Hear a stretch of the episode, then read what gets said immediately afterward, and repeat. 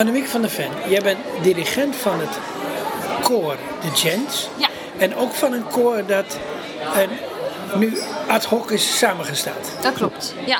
Ja, wij zijn, de vocaalensemble The Gents bestaat al heel lang. En wij hebben sinds een aantal jaren de, de ambitie om veel muziek van Nederlandse bodem te zingen. En zo is ook het idee ontstaan om een programma te zingen rondom uh, dus de zanger en pianist Jules de Korte. En uh, zoals uh, u weet, misschien was hij ook blind. En ja. uh, we hebben daarvoor de pianist Bert, Bert van den Brink gevraagd. En uh, ook een blinde pianist. En toen ontstond ook het idee om een projectkoor van blinden en slechtzienden uit te nodigen om mee te zingen. En uh, dat is gelukt.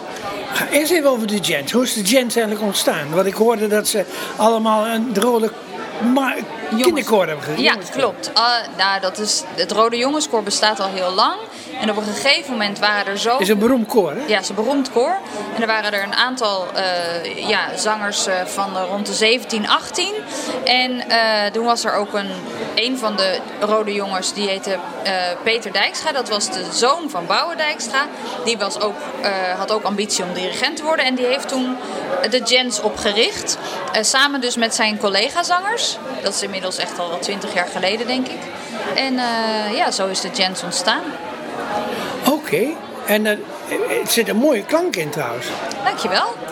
Uh, en, en dat projectkoor, hoe is dat ontstaan?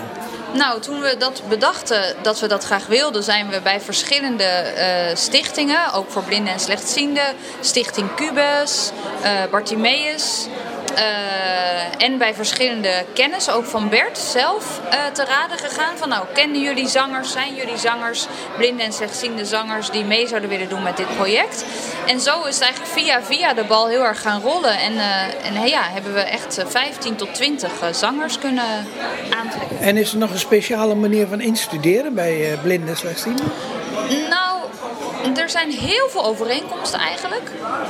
Um, want muziek is muziek en zingen is natuurlijk zingen. Dat is bij iedereen hetzelfde.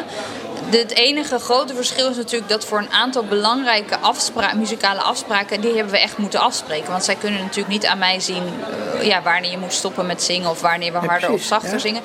Dus uh, sommige dingen hebben we echt vastgelegd. Van nou, hier doen we dit, hier doen we dat. En als ik spontaan dingen doe, dan luisteren ze heel goed naar The Gents. Want die zingen natuurlijk ook mee en die kunnen mij wel zien.